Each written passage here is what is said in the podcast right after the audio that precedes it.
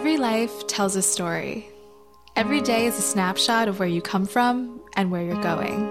It's what connects us and what sets us apart. It allows us to know and truly be known. Your story is living proof of an idea, the conversion of idea to action. The worst day of your life becomes the first day of your testimony. Your weakness gives way to God's glory. Your tragedy makes way for triumph. People are searching. What will they find when they look to you? You have a story, and someone desperately needs to hear it. You have a story worth sharing, with and for one another.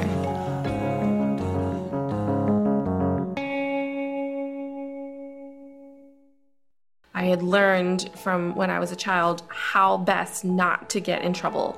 You know, I actually like Coke and not Pepsi. and back in the day, that's something I would have really gotten in trouble for, you know, ordering the wrong drink. And it just sounds so stupid, but when you have like clipboards flying at you or I or, you know, there's a vacuum cleaner hose nearby, like you just do whatever you can not to get in trouble. You just try and keep the house as peaceful as possible. Um, so you just order Pepsi. Okay, I was um, born in LA, and when I was one, my parents got divorced. And in the divorce, my dad got my sister, um, who is six and a half years older than me, and I stayed with my mom. Uh, my first stepfather, he abused me in every possible way. Second and third stepfather are just kind of intermingled. I don't necessarily remember a chronological timeline for them. Um, my mom was really unhappy by then. She just, life wasn't going her way. She couldn't keep a steady job. We didn't have any money whatsoever. The frustrations my mom felt, she definitely took that out on me. Um, I was abused pretty much every day.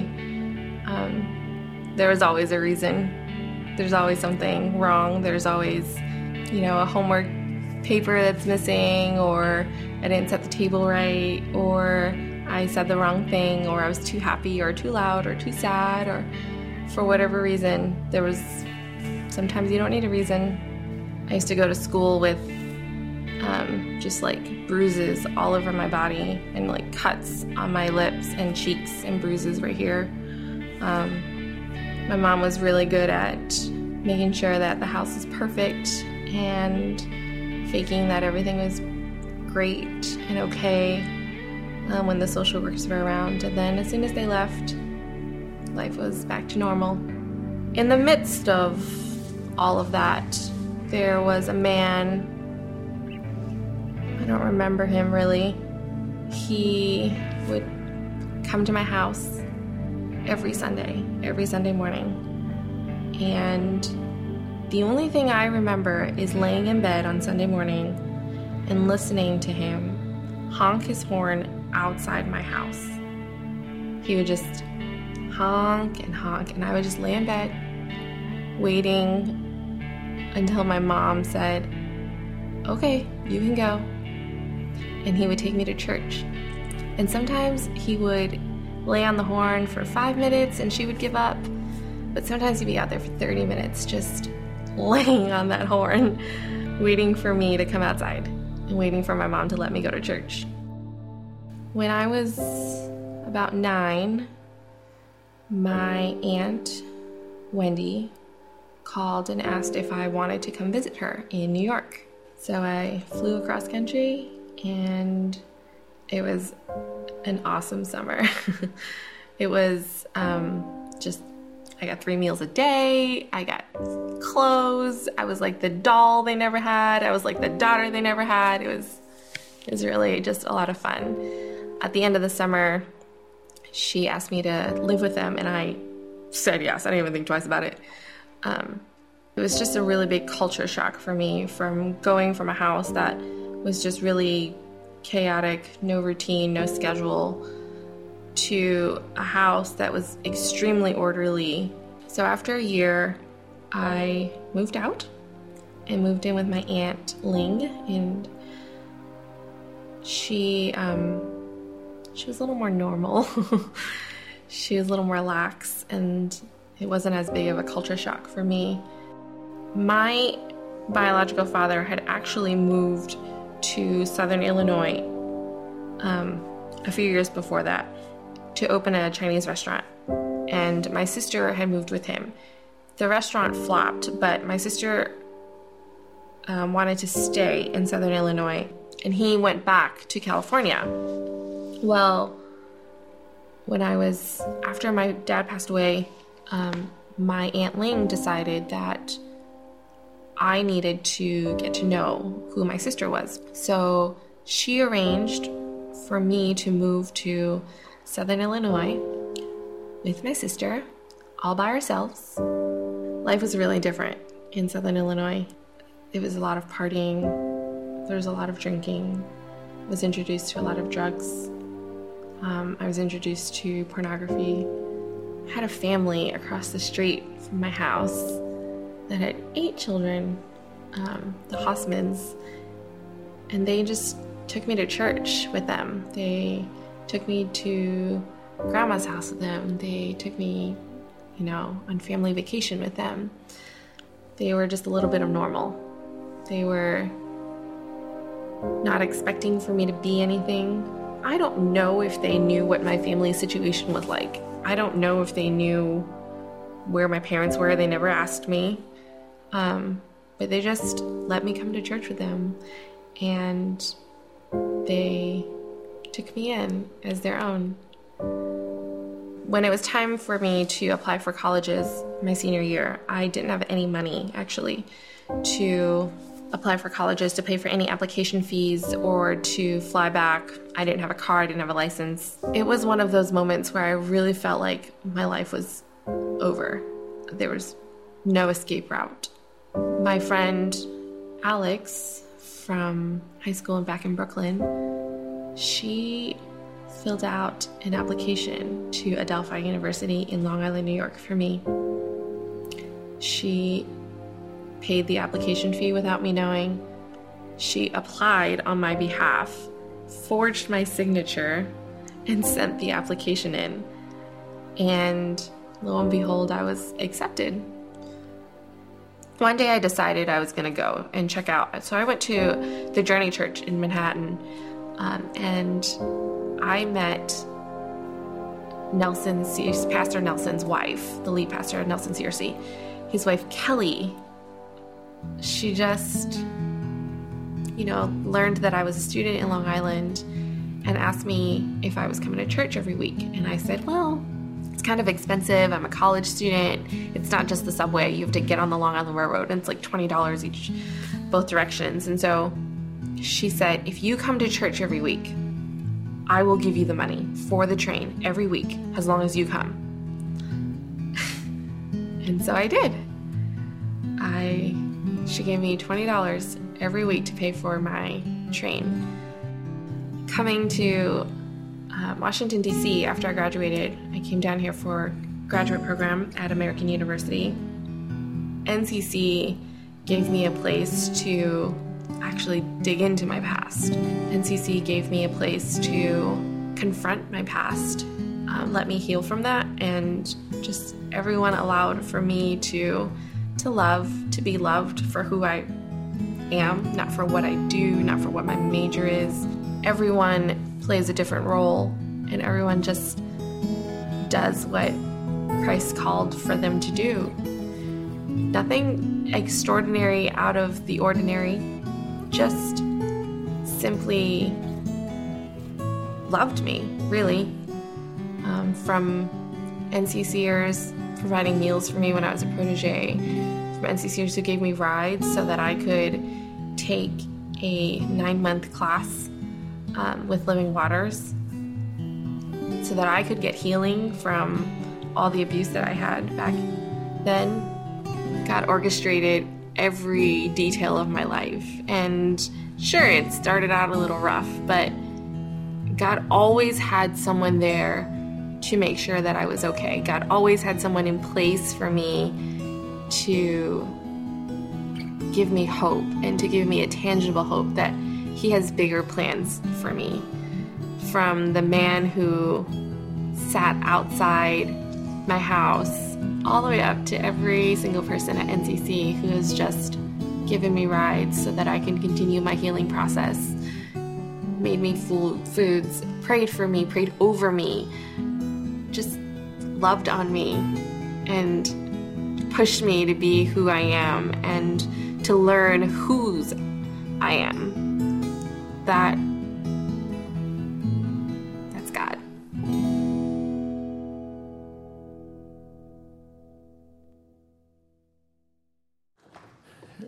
why does it feel like we can just say amen and go home? You don't need me. What an unbelie- unbelievably encouraging, true story that continues. When Pastor Mark said we're doing a series on one another, he said, Here's a list of possibilities, pick two. And I just picked two and, and the first one I picked was wash one another's feet. And after I picked it, I thought to myself, why did I pick that one?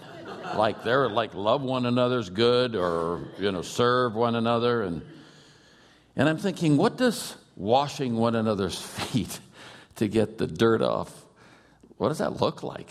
Well, how about a horn honker on a Sunday morning? Or an aunt that gives you three meals a day, or a family that takes you on vacation, or somebody who pays 40 bucks round trip on the Long Island Railway, or, or but I'm getting ahead of myself. Washing one another's feet is interesting, it's awkward, it's different, it's powerful. John 13 is the passage we're going to go to in just a moment, but the opening verse of chapter 13 set the scene for all of the chapters, John 13 through 17. Now, the four gospels are essentially this the, the three first gospels, uh, or what, what we call the synoptics, the one view, they tell the story of Jesus. John comes along and says, Okay, you, you heard the story, now I'd like you to believe. It's often called the gospel of belief. I've told you the story of my friend in this town who had not read the Gospels very much, but he agreed to look at the Gospels when he went on vacation to Martha's Vineyard. And he came back after a week and said, You know, those first three are pretty much alike, but that fourth one is really different. And I know guys who pay $50,000 to go to seminary to find that out. That deal? Oh. I said that in a meeting. And the guy came up and said, Let me see, seminary, Martha's Vineyard, same price. So there you go. But love is one of the key terms you hear. I just heard her close by saying, This is what love looks like, essentially. Love is one of the key words in John, and it occurs in these five chapters 13, 14, 15, 16, 17, 31 times, as compared to only six times in chapters 1 to 12. What's happening here is almost a full half of the Gospel of John is given to the last few weeks of Jesus' earthly life. And it's the Bernoulli principle. The Bernoulli principle is the principle where you're pouring liquid into a funnel, and as it gets into a narrow, more constricted area, it speeds up. When you read the Gospels, the intensity speeds up toward the end as Jesus heads toward the cross. So I want to just take a few moments tonight to look at what this love looks like. John 13th chapter, the first 17 verses, and I'm going to read the whole thing. It was just before the Passover feast, and Jesus knew that the time had come for him to leave this world and go to the Father. Having loved his own who were in the world, he now showed them the full extent of his love. It's, it's a com- the word that's used there is a complete love. So he's going to the Father and he's going to show them the full extent of his love. The evening meal was being served, and the devil had already prompted Judas Iscariot, son of Simon, to betray Jesus. Jesus knew that the Father had put all things under his power, and that he had come from God and was returning to God. Then, this very interesting word. So, he knew that. So, he got up from the meal, took off his outer clothing, and wrapped a towel around his waist. He stripped down to what would be the equivalent of a long undershirt, tied a towel around his waist. And that, after that, he poured water into a basin, began to wash his disciples' feet, drying them with the towel that was wrapped around him. Came to Simon Peter, who said to him, Lord, are you going to wash my feet? Jesus replied, You do not realize now what I'm doing, but later you'll understand.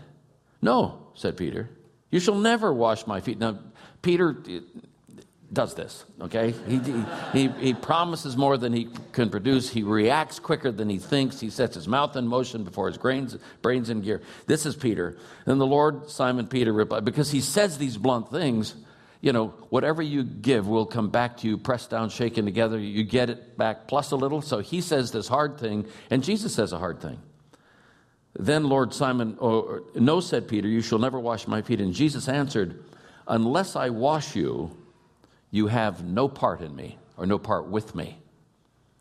Then Lord Simon Peter replied, Not just my feet, but my hands and my head as well.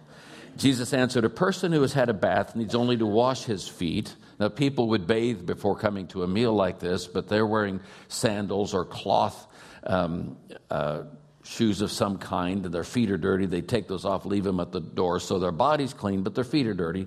That's the point about foot washing. You are clean, though not every one of you, for he knew who was going to betray him, and that was why he said not every one was clean. When he had finished washing their feet, he put on his clothes, resumed to his place, returned to his place. Do you understand what I've done for you? He asked them. You call me teacher and Lord, and rightly so, for that is what I am. Now that I, your Lord and teacher, have washed your feet, you also should wash one another's feet. I have set you an example that you should do as I have done to you or for you. I tell you the truth no servant is greater than his master, nor is a messenger greater than the one who sent him. Now that you know these things, you'll be blessed if you do them. This is a fascinating passage. This is within a few hours of the cross. He's, he's on his way. Within, within 48 hours, essentially, 36 hours, he will be accused, he'll be illegally tried, he will be sentenced, he will be cursed at, he will be spit upon, he will be taunted, he will be flogged, tortured, and crucified. And this act of foot washing is included in last lessons. This is, this is the last deal before we go to the cross. You, you, know, you save the best to the last. You save the seminal things you've been trying to show them over three years. You put it in a parable, which is essentially what this is. It's acting out what the kingdom looks like. It falls under the broader category of serve one another, but it's very specific. Mark 10:45, which is a corollary passage, says, For even the Son of Man did not come to be served, but to serve and to give his life a ransom for many. What's interesting is that Matthew, Mark, and Luke at this point talk about the Lord's table, the bread and the wine, what we call communion. John talks about foot washing. He talks about this act. Now, let, us just take a moment here to talk about the foot, just as a point of reference. Human foot and ankle is a strong and complex mechanical structure, I'm reading from a definition, containing exactly 26 bones, 33 joints, 20 of which are actively articulated, and more than 100 muscles, tendons, and ligaments. It's the terminal portion of a limb which bears weight and allows locomotion. How many, how many of us have either said or, or heard said, you know, when your feet hurt, like all of you hurts? Well, it's bearing all the weight. All of my weight is on my feet as I, as I stand here. Now, I won't tell you what that is because then some of you math majors will figure. But when some of you ladies wear those high heels, so I see more high heels on the hill than I see in Fort Collins, Colorado. I just want you to know that but on, in that little quarter inch of a spiky heel, it's like a quarter ton. You can be 105 pounds, but it's like a quarter ton right on that point. All of that weight, I know that discourages you, but it, it all of that weight bears down on that foot. There are cultures where the feet are extremely important. What you do with your feet is extremely important. Middle East, South Asia, some of those Asian cultures, it's big. Some years ago, I went with a retired three star general from here to New Delhi. We were in India for some meetings, and he said, I'd like to see the chairman of the Joint Chiefs, their equivalent to the chairman of the Joint Chiefs. So I'm walking up with him, with the general, up to his office. We go and sit, and we have a friend with us who's Indian.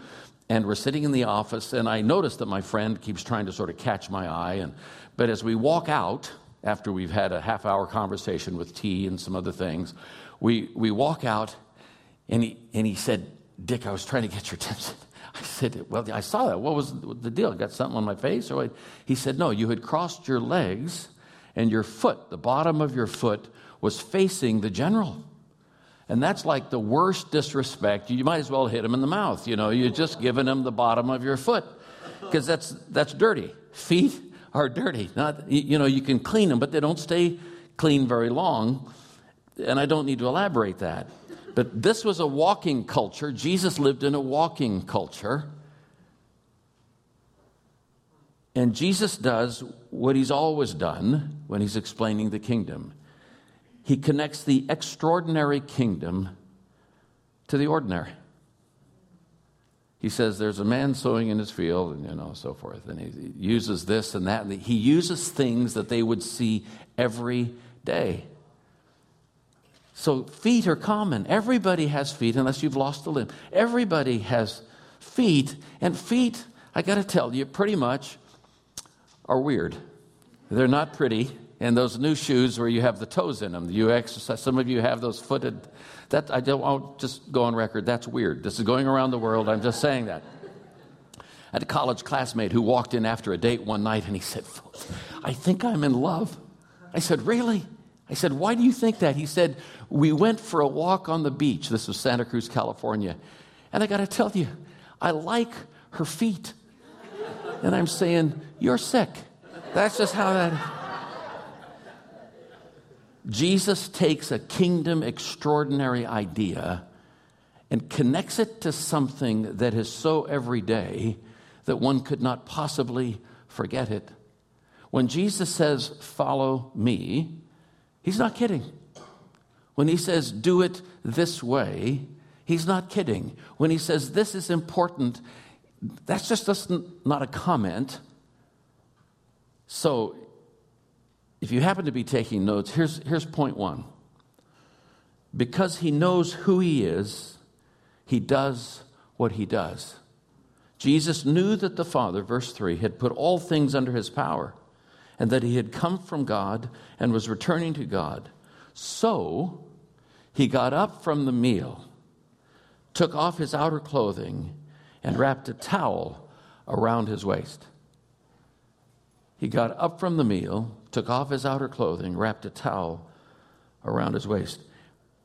Here's what the kingdom of God does this is a culture, the culture Jesus is in, where the powerless, nobodies, slaves, the taken for granted, unnoticed pieces of furniture, they're like furniture, the slaves,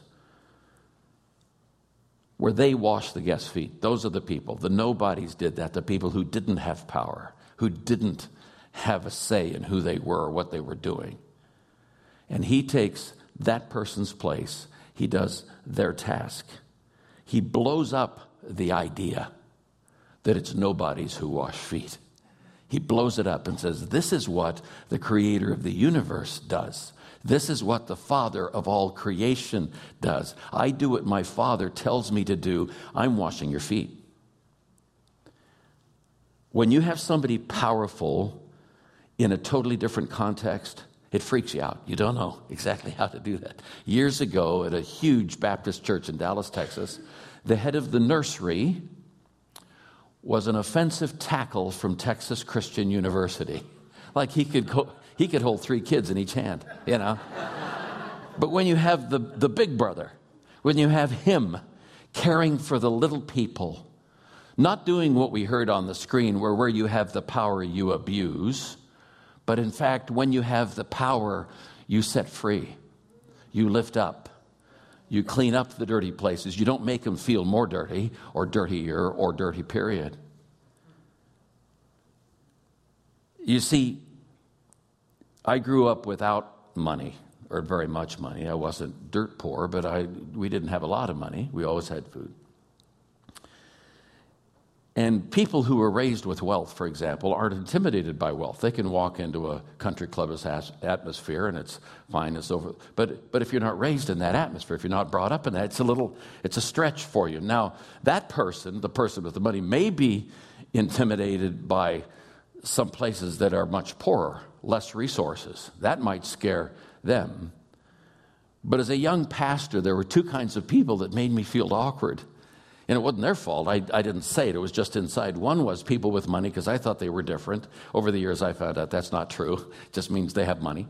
And the, and the other kind of people were PhDs, people who had like, they were specialists, people who had PhDs in chicken enzymes or something like that. And because I'm not a specialist, I'm a generalist. I can do 30 seconds at, a, you know, you go to some of the reception parties here in DC. I'm good. I can 30 seconds with you and that's shallow and go over here and be shallow and go over there. That's who I'm. So people who are specialists, who really know some stuff, that was intimidating to me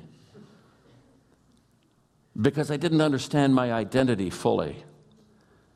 But when I have a kingdom identity, when I know, as this young lady knows now, that she is a, a princess in the kingdom of God, when I know I have been adopted into a royal family, there is something that happens in me that allows me then to easily take a person's foot and kneel down and wash the dirt off of it. There's something about knowing who you are going in that sets other people free when you don't use it to intimidate, but you use it to serve.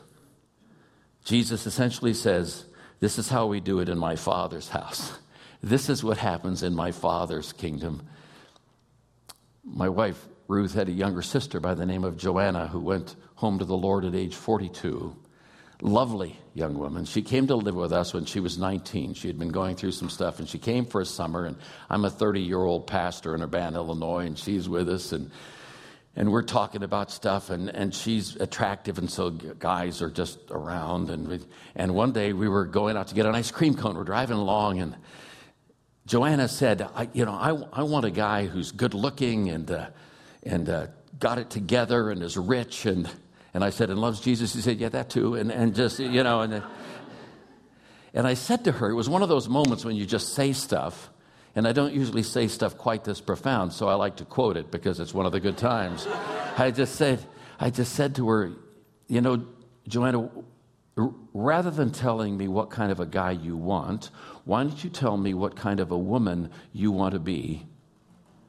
And the guys will take care of themselves when we find our identity in the kingdom of God, when we know that we are royal blood, when we know that we have a father who won't abuse us, when we know that we have a family that cares for us, there's something about our own identity that frees us to do things we would not otherwise do. And of course, the kingdom of God is all about doing things you would not otherwise do in a positive sense.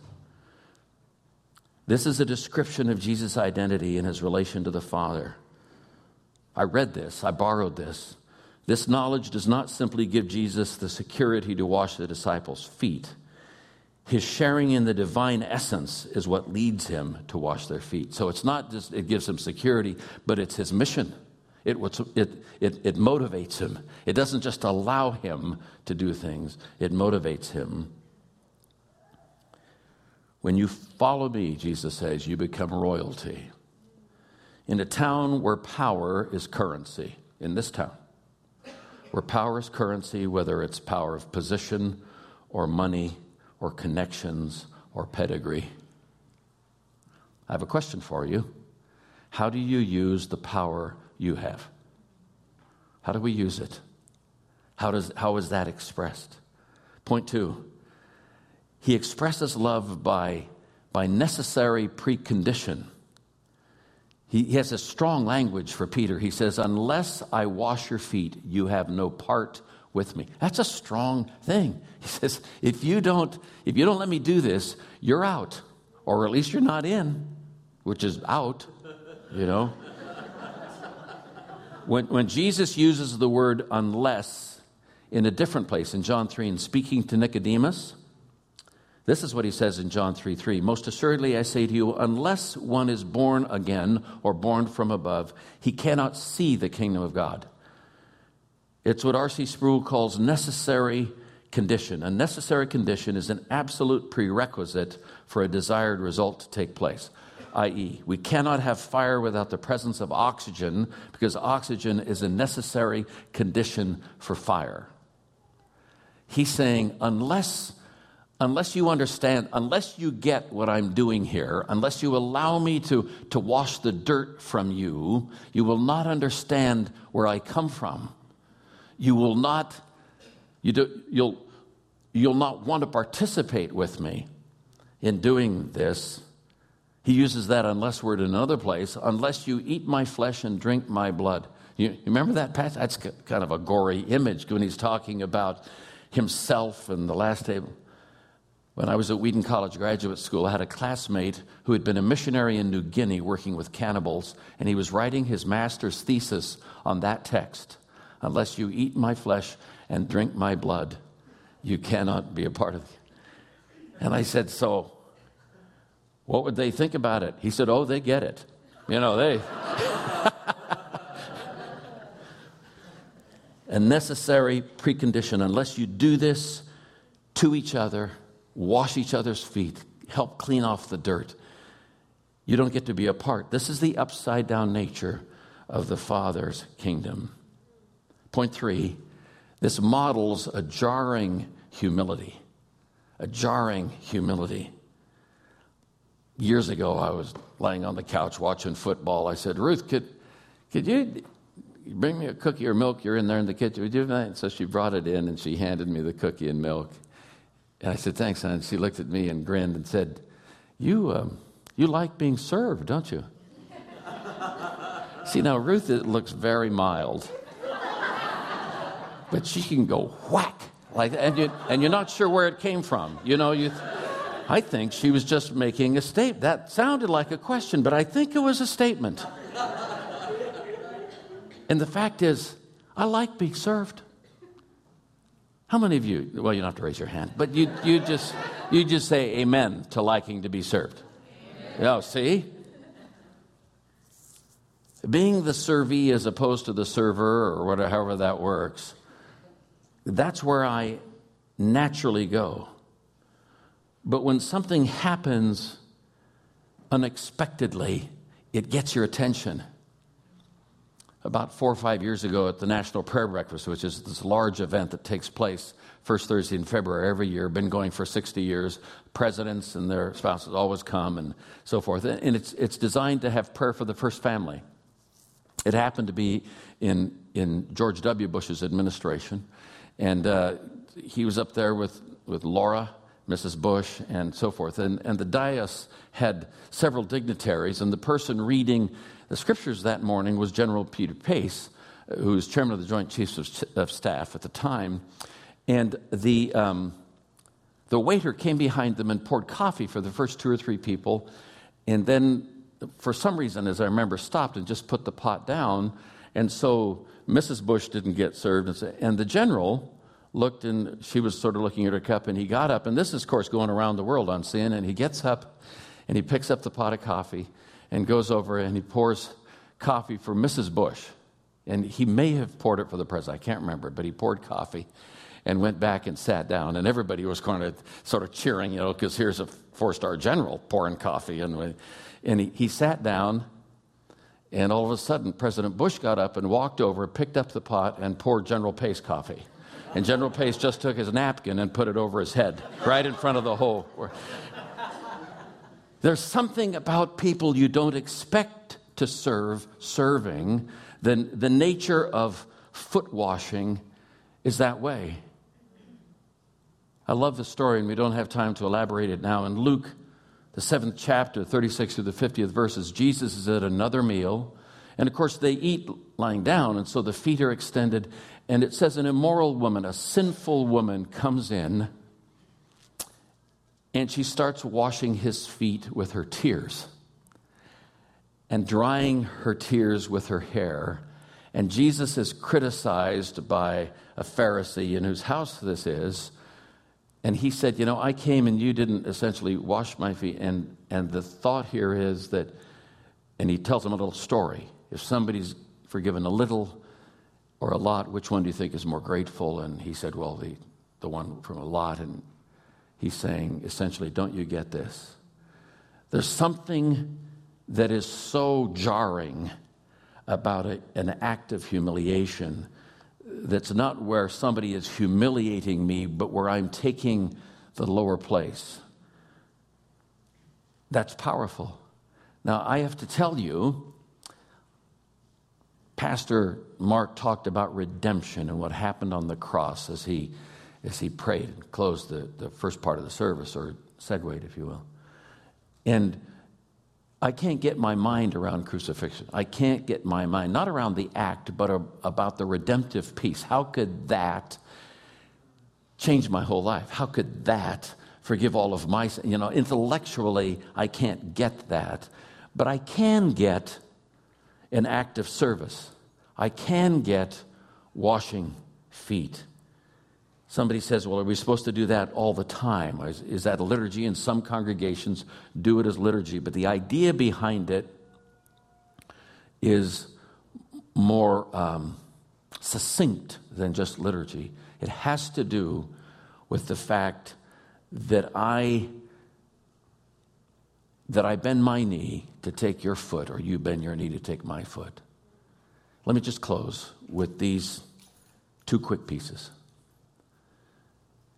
I, um, I was sitting on the pier at Cape Hatteras, North Carolina, on the Outer Banks in June of 1972, and a man came walking down, and I've told you part of the story. He came walking down the pier, and he had his pants rolled up and his sleeves rolled up. He was tan, good looking, deep set blue eyes. And down on the Outer Banks, they have an accent, which is kind of a cross between East End of London and Andy Griffith. It's sort of that mix. And, and, and I said, Hi, how are you? And this guy said, Hi. I'm good. How are you? I said, I'm good. I said, Are you a fisherman? He said, I am. Fished my whole life. And he said, And what do you do, Dick? I said, I'm, I'm a pastor. He said, You don't say. I ain't no preacher, but I've been saved 15 years, proud of it.